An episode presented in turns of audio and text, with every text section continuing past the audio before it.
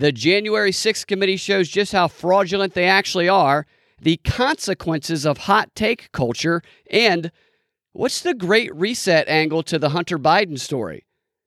I believe there is one there. I'll tell you what it is.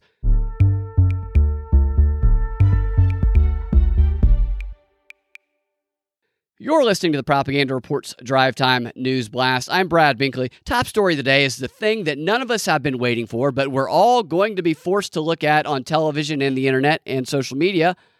Yet another January 6 hearing, with the committee's focus today being on that of the role extremists played on that fateful day of the now infamous erection. Insurrection, excuse me. I got a little bit ahead of myself. We won't be talking about Hunter Biden again until after this story. Okay, the January 6th insurrection. By the way, please head over to the Propaganda Reports Rumble page and check out a newly published January 6th hearing satire video that was created by a friend and listener of the show and features an excellent Brian Stelter potato. Now back to the news. The House Select Committee investigating the January 6th quote attack on the U.S. Capitol will be holding another public hearing today where, according to aides to the committee, they will focus on the role of the pro Trump conspiracy theory known as QAnon, as well as the role of extremist groups like the Proud Boys and the Oath Keepers. I love how they just presume in their reporting that these are extremist groups, that everyone in both of these groups is an extremist, the same way that they presume that an attempted coup took place on January 6th. That those are assumptions that are so universally agreed upon that they need no further explanation nor any supporting evidence. This is how they get to the whole domestic terror classification with stuff like this. Anyway, today's live hearing begins at 1 p.m. Eastern Standard Time, which is a terrible time because I believe that's when Days of Our Lives comes on. You better have some bombshells if you want people to turn off Days of Our Lives and go watch Adam Schiff be creepy for three hours. Here's committee member Jamie Raskin talking about the subject of today's hearing and revealing just how weak the actual testimony will be. Who will we have in the hearing room as live witnesses? Well, um, one of the things that people are going to learn is the fundamental importance of a meeting that took place in the White House uh, on December the 18th. And uh, on that day, the group of lawyers, of outside lawyers who've been denominated Team Crazy by people uh, in and around the White House, uh, came in uh, to try to urge several new courses of action, including the seizure of voting machines around the country. Um, and so some of the people involved in that uh, were Sidney Powell. Um, Rudy Giuliani was around uh, for part of that discussion. Michael Flynn was around for that. Uh, but against this team crazy were an inside group of lawyers who essentially wanted the president at that point to acknowledge that he had lost the election uh, and were far more willing to accept uh, the reality of his defeat at that point. So, so there will be there will be other uh, witnesses coming. Um, witnesses who were at the December 18th, 2020 meeting. Uh, First-hand witnesses. No, no. There will be testimony about that. Uh, that there will be other kinds of evidence submitted about that but there will be other witnesses, and I'm afraid I'm not authorized to disclose oh, who those witnesses are at this point. If anyone's authorized, it's you.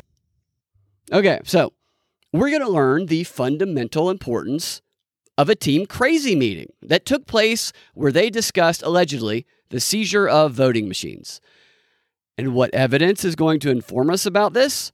People involved in the meeting, no, that's not how this works. We're going to learn all about this wild eyed plan from Team Crazy from other kinds of evidence and from unnamed witnesses who weren't there.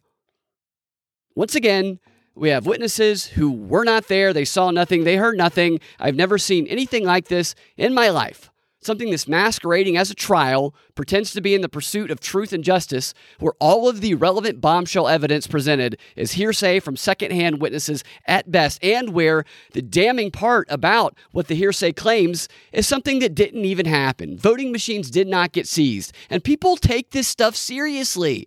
I mean, these hearings couldn't be more of a clown show if all nine committee members were floating naked in a sensory deprivation tank smoking crack. And while he could not say who was going to be testifying today or testified today, depending on when you're listening to this. We do now know the name of today's star witness. It's a doozy. It's a guy named Jason Van Tatenhove who describes himself as a former propagandist for the Oath Keepers. Wow, that can actually be a pretty good get, right? Possibly if he were actually at the Capitol on January 6th and if he hadn't stopped working for the Oath Keepers back in 2016. That's right, the star witness wasn't at the Capitol and hasn't worked for the Oath Keepers in six years. Maybe they'll bring in some of the Oath Keepers' former grade school classmates to testify next week. That will be very brave of them as well. And that's not all about this guy. This dude, I guess it's a dude, looks like a dude, according to ABC News, celebrated Pride Month by showing off his latest paintings, which he calls a whole body of work using trans only models. How woke, how brave, how noble. Your star witness today is a guy who had a cup of coffee with the Oath Keepers six years ago before starting his collection of trans only paintings. Why would they even tell people that? That instantly implies that there's going to be an agenda there. They need him to seem like he still is like minded as the Oath Keepers, so he has a shred of credibility that he just doesn't believe in what they did, but they just come out with him painting trans models. So, to recap the type of evidentiary hearing that we're getting today, based on what committee members themselves and their confirmed witnesses have said, live testimony from no one who saw or heard anything themselves, more hearsay and leaps of logic, and a star witness who will only paint people who switch genders. No one is turning off days of our lives for that. But what they would turn it off for is Steve Bannon testifying live. Now, that would be a ratings hit. And Bannon has offered the committee the opportunity to get the very thing that they've claimed they've wanted throughout this whole process the eyes and ears of the American public. That's the whole reason they did a prime time hearing. They want people to watch. Well, enter Steve Bannon. Bannon told the committee over the weekend that he is now willing to testify and that ideally it would be at a public hearing. Bannon had previously refused to cooperate with a congressional subpoena, something that he's set to go on trial for due to alleged criminal contempt charges later this month. But Bannon changed his tune after receiving a letter from Trump where Trump says he is waiving executive privilege, something that the committee and federal prosecutors say that Bannon didn't have in regards to the January 6th event. And here's some of the letter that Trump wrote. It's a typical Trump like letter. And he probably didn't write it, okay? Whoever is writing in Trump's voice, they get his voice now. It's pretty easy to write in Trump's voice. Goes a little bit like this Dear Steve, I write about the subpoena that you received in September 2021 from the illegally constituted Unselect Committee, the same group of people who created the Russia, Russia, Russia scam, impeachment hoax number one, impeachment hoax number two, the Mueller witch hunt, which ended in no collusion, and other fake and never ending yarns and tales. Yada, yada, yada says he's waiving executive privilege and allows Bannon to testify truthfully and fairly, as per the request of the Unselect Committee of political thugs and hacks who have allowed no due process, no cross examination, and no real Republican members or witnesses to be present or interviewed. It is a partisan kangaroo court. And he's right, it is. It absolutely is. You get the point. It's another one of Trump's trolling like letters. I'll put the full letter in the show notes if you want to look at the whole thing. But regardless of whether Bannon actually had any privilege or not, it doesn't matter. At least from the perspective of the committee, it shouldn't matter anyway. Bannon's in now what a development, right? They finally get their guy after putting on a series of hearsay filled hearings that have been about as entertaining as a PBS British drama that have featured live testimony from people no one's heard of. The committee finally gets a big name witness, a guy who was in Trump's administration, who's a big Trump supporter, and who they, the committee, say was involved in the planning of the whole insurrection, quote, insurrection. Steve Bannon is willing to come testify live on Capitol Hill. Now that that's worth watching. That will get Americans to stop what they're doing and tune in. That would be a ratings hit. Heck, to see Bannon live in front of the January 6th committee, I bet Hunter Biden would even stop masturbating for five minutes to tune into that. So obviously, the committee made last minute adjustments like they did with Hutchinson, and they're going to make this thing happen ASAP, right? Let's hear what committee member Zoe Lofgren, Democrat from California, had to say about the prospect of Steve Bannon, the guy whom they subpoenaed, agreeing to testify. Here she is talking to CNN's Jake Tapper of State of the Union. Welcome back to State of the Union. I'm Jake Tapper. The January 6th committee just talked to one of the people who worked most closely with then President Trump around January 6th, the former White House counsel, Pat Cipollone. And we're learning this morning that Donald Trump is waiving claims of executive privilege for Steve Bannon, who's now indicating that he might be willing to testify in public. Joining me now is a member of the January 6th committee, Congresswoman Zoe Lofgren of California. Congresswoman, um, let me just start with that news about Steve Bannon that we're learning this morning. Will Bannon testify before your committee, and what specific questions might you have for him? Well, we got the letter around midnight um, from his lawyer saying that he would uh, testify, and we have wanted him to testify. So uh, the committee, of course, has not yet had a chance to discuss it, but I expect that we will be hearing from him, and there are many questions that we have for him. Would it be a public hearing or would it be behind closed doors? Ordinarily, we do um, depositions. Uh, you know, this goes on for hour after hour after hour.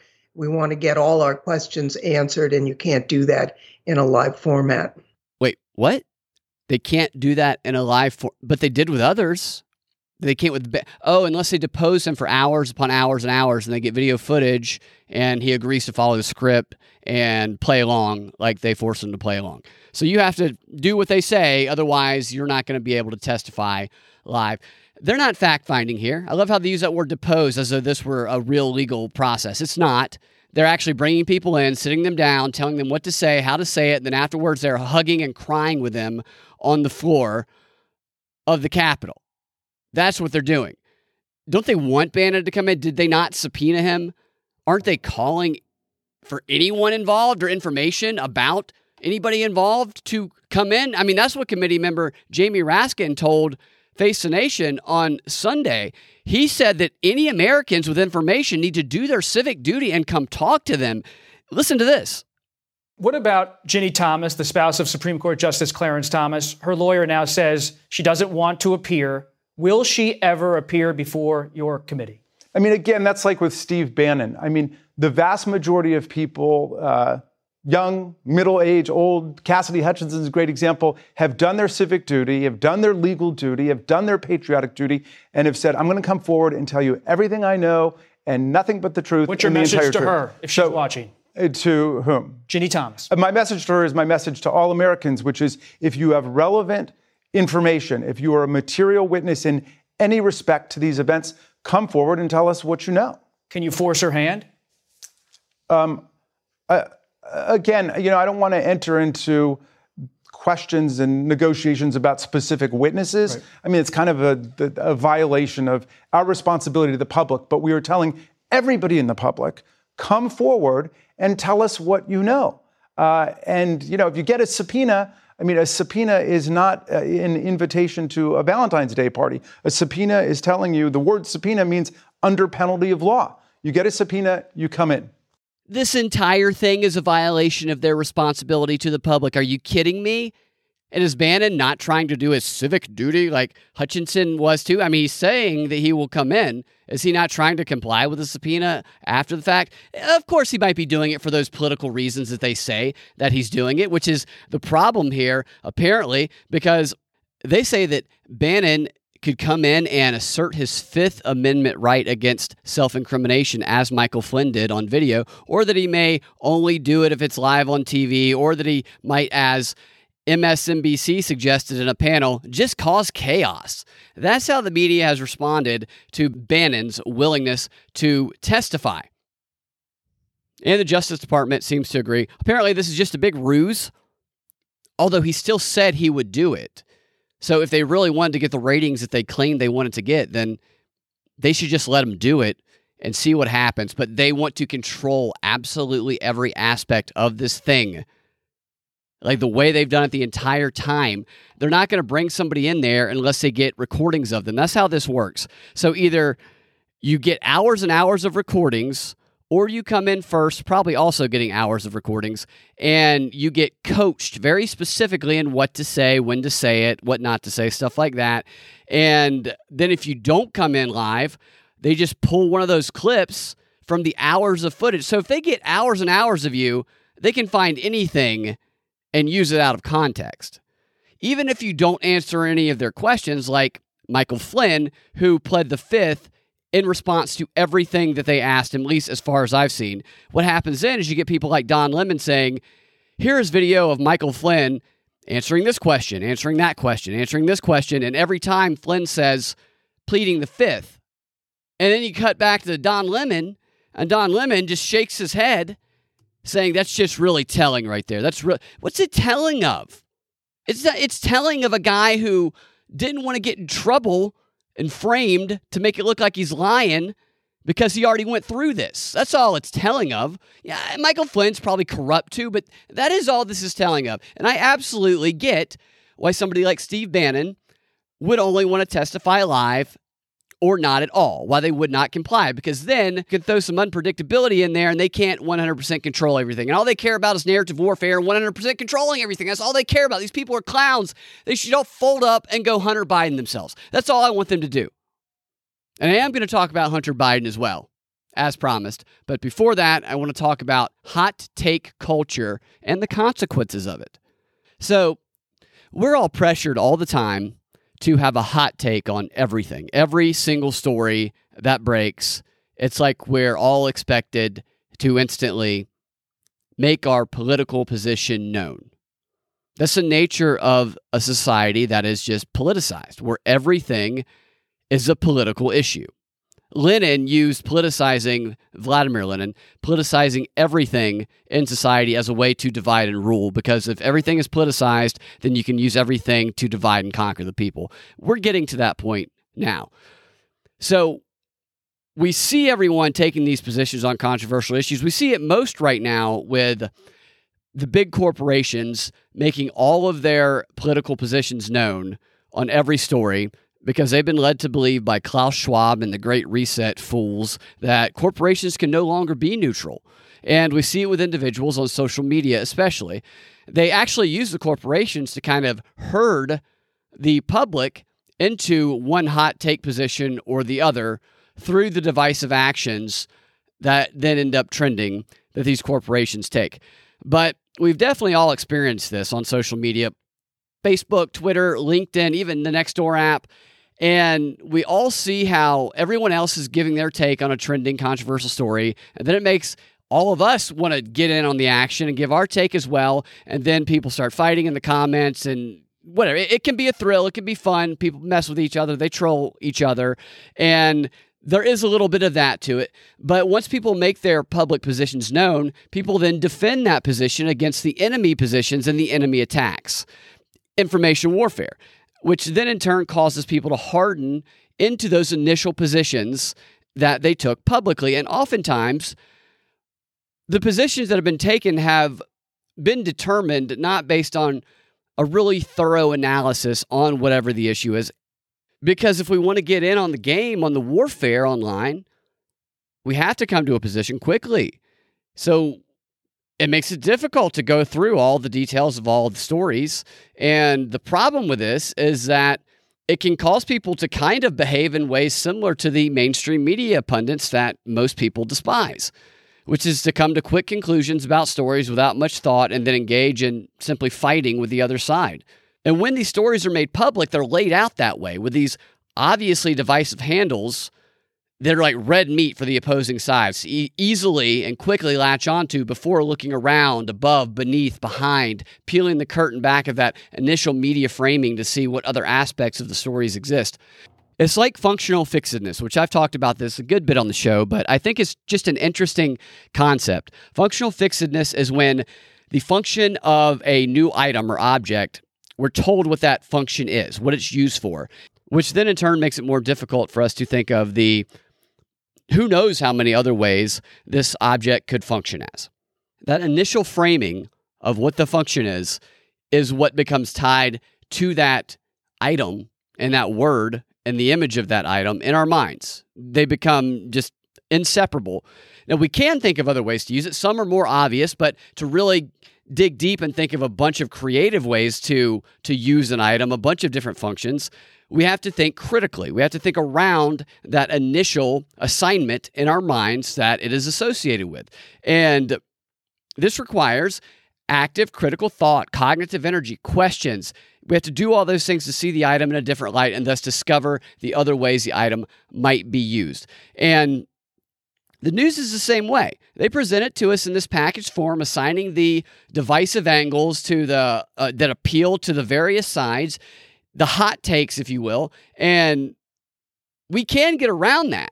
We can discover the finer, more complicated points of stories, and oftentimes people do, but the powers that be make it hard to do that because they emotionally charge the stories and they pull us in with a back and forth daily media battles and the online fights and the overwhelming us with information that if you stop and try to think for a second about what's really going on with a story and really try and process it, the story's past. And there's another story slapping you in the face. Now, it can be fun sometimes to engage in that, but it can also cause us to fixate on those certain points which they want us to fixate while overlooking the others which they don't want us to look at. So I guess I'm saying a lot of this actually for my own purposes to remind myself that it's okay to not have a hot take on everything. It's okay not to give in to that pressure. It's okay to step back and just ask questions instead. In fact, I want to do more of that. I used to do that all the freaking time. I love asking questions. And I think that sometimes, at least I know I do, you forget to ask questions when you're so focused on looking for the angle or something. When the angle comes from the questions that you ask, that's what draws out the angle that is outside of that initial framing. A good question can just change the way that you look and think about a story. It really can. I know we've all experienced that before. That's really where those aha moments happen. That's where the light bulb goes off. Is they're inspired by good questions. I love good questions. And the media, they hate good questions. They never ask good questions. They despise them. They don't want anybody asking them because good questions and critical thought are the enemy of what they try to do and what the, they want people to do. They do not want people asking questions. They don't want people thinking. It's funny, like if someone were to ask you what your hot take was on some controversial story and you're like, I don't know. I haven't really thought about it yet. I don't have a position yet. I haven't thought it through you could very well get a response, a shocked response of somebody like, huh? What, what do you mean you don't know? What is there to think about? I mean, that's the type of response people give you when you don't immediately have a conclusion about some controversial story that just came out. If it's politically divisive enough. And, and that's exactly the point. That's the way they want people not thinking. They want that mentality of, huh? What do you mean? What is there to think about? Well, there's a lot to think about. And the fact that they don't want us thinking about it, I think means we should think about it a little bit more. So, not allowing ourselves to be pressured into hot take culture about everything can actually be like a form of resistance because if the issue matters to us, that then triggers us to engage in the questioning and critical thought process that they do not want us to engage in. I guess that's like my PSA message of the day. I don't know. That's just something I've been thinking about a lot I'm probably going to articulate that again at some point in the near future because I have some other thoughts on it. My mind just a little scrambled from all the Hunter Biden penis videos that I've been forced to look at because they're everywhere. They are absolutely everywhere right now, which is what I'm going to talk about in the final story of the day briefly. But before I get to that, I want to tell you what I'm going to talk about in the DMB XR, which is how local news organizations are being co opted by the mainstream to deliver their messages through a more trusted voice, just like the Davos Great Reset people wanted. I've talked about this before, but I'm going to play some clips from the editor in chief of a couple of newspapers, one in Texas, one here in Georgia, that really illustrate this co option and how they are controlled. And I'm going to tell you exactly how you can tell if your local news organization has also been captured by the Google News Initiative. And if you want to get access to that content, go to patreon.com slash propaganda report and subscribe there. All the tiers get the exclusive XR content. You can also subscribe at rokfin.com slash propaganda report to get access to video podcasts that we do live once a week or so, and also propreport.locals.com if you want a more interactive experience. Each platform has different offerings. And the XR is going to be coming out later on today, this evening actually. So that's going to be a separate file for those of you who are listening on Rokfin, Locals, or Patreon. Look for that probably around dinner time. Oh, and check out on the Propaganda Report Rumble page the new video that I just posted. I think you're going to like it. All right, on to the final story of the day Hunter Biden. I think there's something more going on here than meets the eye, obviously. And I'll tell you what that is. 4chan claims to have hacked Hunter Biden's iCloud account. And it appears that Hunter Biden never stops masturbating. Just video after video of him chalking up his pool cue, white knuckling his big pen, leading a five finger insurrection on his candy stick. All this guy does is pleasure himself and either record it by himself or have some poor fool who's paid to watch him, his handler, do it for him. How many times have these poor Secret Service agents had to stand there holding his cell phone camera while Hunter stares into it strangely and whacks off. This has got to be the worst Secret Service assignment in history.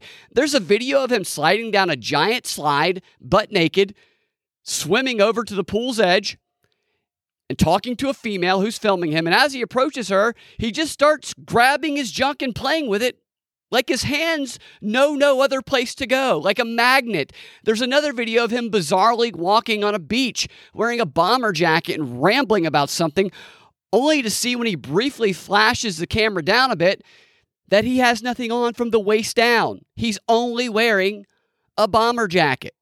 And I don't know if this beach is private or public or nude. There's somebody who walks behind him at some point. I don't know if he's with that person, if they know him, but he then walks into some pool house or something with his tubing hanging out, wearing the bomber jacket, and he says something into the camera one week sober.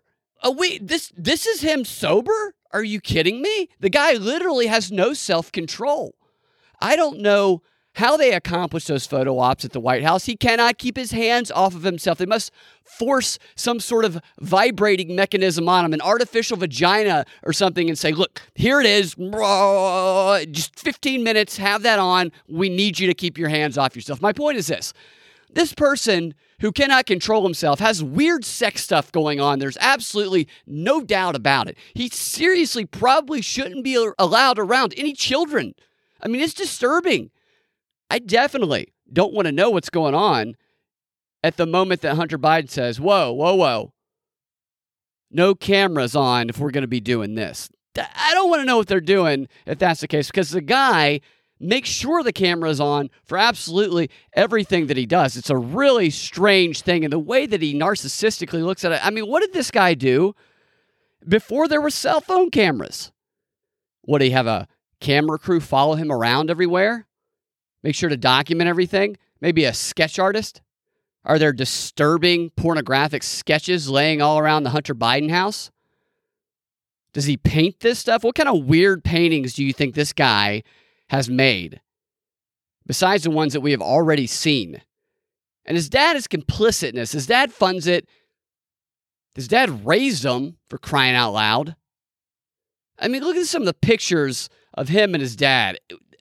These two do not need to be allowed around children. And the reaction by people on social media, the left mostly, yeah, okay, he wasn't elected to office, so what's it matter? Or what about Jared and Ivanka? I've never seen Jared slide down a giant slide naked, get out, walk around, start pulling his tube in while smoking crack with a Russian hooker. I'm not a big fan of Jared, okay, but I've never seen him do that, right? Ivanka, never seen her do that either. To act like this is meaningless shows the powers that be just how controlled these people are by their divisive tribal politics. I mean, this is literally some of the worst stuff you're going to see, and there are people who are so controlled by this tribalistic nonsense that they do not care. They excuse it, they block it out, they point the blame to Jared and Ivanka, whatever. Nobody's defending them right now. But you're you think it's okay? You really think this is fine? And that's concerning. It really is. So there's a scene in this movie. I'm not going to say what it is for spoiler purposes, but one character who is a prominent figure, public figure, murders in front of all of his fans somebody who they don't like. And at first, everyone is shocked. They were cheering. Then all of a sudden, they get quiet and they look at the person who was just murdered. Then they all turn and look at the celebrity, if you will, whom they admire, who just murdered them. Then one person cheers. And then they all start cheering. And then all of a sudden, they're all celebrating that this murder happened. And in that moment, they all became savages. But they didn't become as much of a savage as a person whom they admire, whom they just showed can do no wrong in their eyes, can do as that person pleases. The abuse is allowed now as permission to abuse, meaning the vulnerable will be abused more if the public does not care that it's happening. I don't know why they're showing us this Hunter Biden stuff. And I don't know what is real and what's not with the 4chan stuff. There's definitely some stuff on there that seem to not be real, but the videos definitely seem to be Hunter Biden. Could they be deep fakes? Sure, I guess, but no one has claimed that, not anyway yet. And they're consistent with Hunter's previous work. Are they just burying it? I don't know. I don't know that they will ever be able to bury it because there seems to be endless amounts of material here. It's like Hunter Biden is Saddam Hussein's sons, who they just were able to get away with and do absolutely anything. I mean, there's no telling what else he has done. So, yes, I guess this could be an attempt to flood it out there, throw some obvious disinformation in there to attempt to discredit the whole batch. But I think they already kind of tried this, didn't they? And I think there's probably so much out there that I don't know that that's going to continue to work for an extended period of time. Although it kind of did work anyway for a portion of the population, and it's still working for some people. Although I don't know if it's working or if they're just turning a blind eye. They could also be trying to entrap people who download the images and stuff onto their hard drive. Not something I would recommend. All of those could be possible, but I think there could be something else going on here. And some of the reporting that I've seen on this is why I'm starting to believe this. Here's an example of I guess it's not really reporting, but it is a tweet from a CNN journalist who usually falls in line with the mainstream narrative. Her name is Mary Catherine Ham. She tweeted, I'm starting to think the Hunter Biden stuff might not be Russian disinformation. Welcome to the party, Mary Catherine. Of course it's not. Somebody replied to her by saying, even if it isn't, who cares? Mary Catherine then replied to that by saying, It matters that a bunch of intel experts and media lied and said it was in order to censor a major news story. Yes, of course that matters. Duh! People have been saying that for years now. Why is she saying this? This is not something that you normally would hear somebody who is a CNN journalist say, because this undermines what appears to be the narrative that is pro Joe Biden. Is she waking up? Is she risking her job and her position with a tweet like that? I don't know that she is. I think she might be doing exactly what she's supposed to be doing here. Here's what I think could be going on.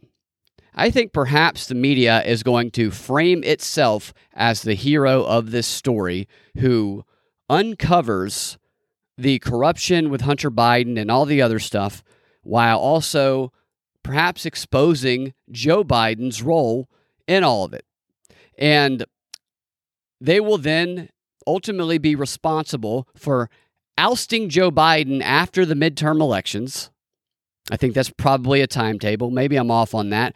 But either way, I think they will frame themselves as a hero in order to rebuild their trust, just like the Davos panel discussed must be done in order to bring the Great Reset forth, just like the CNN new head guy has been talking about and CNN has been pretending to do, like acting like they're pushing back on things that they're not really pushing back on.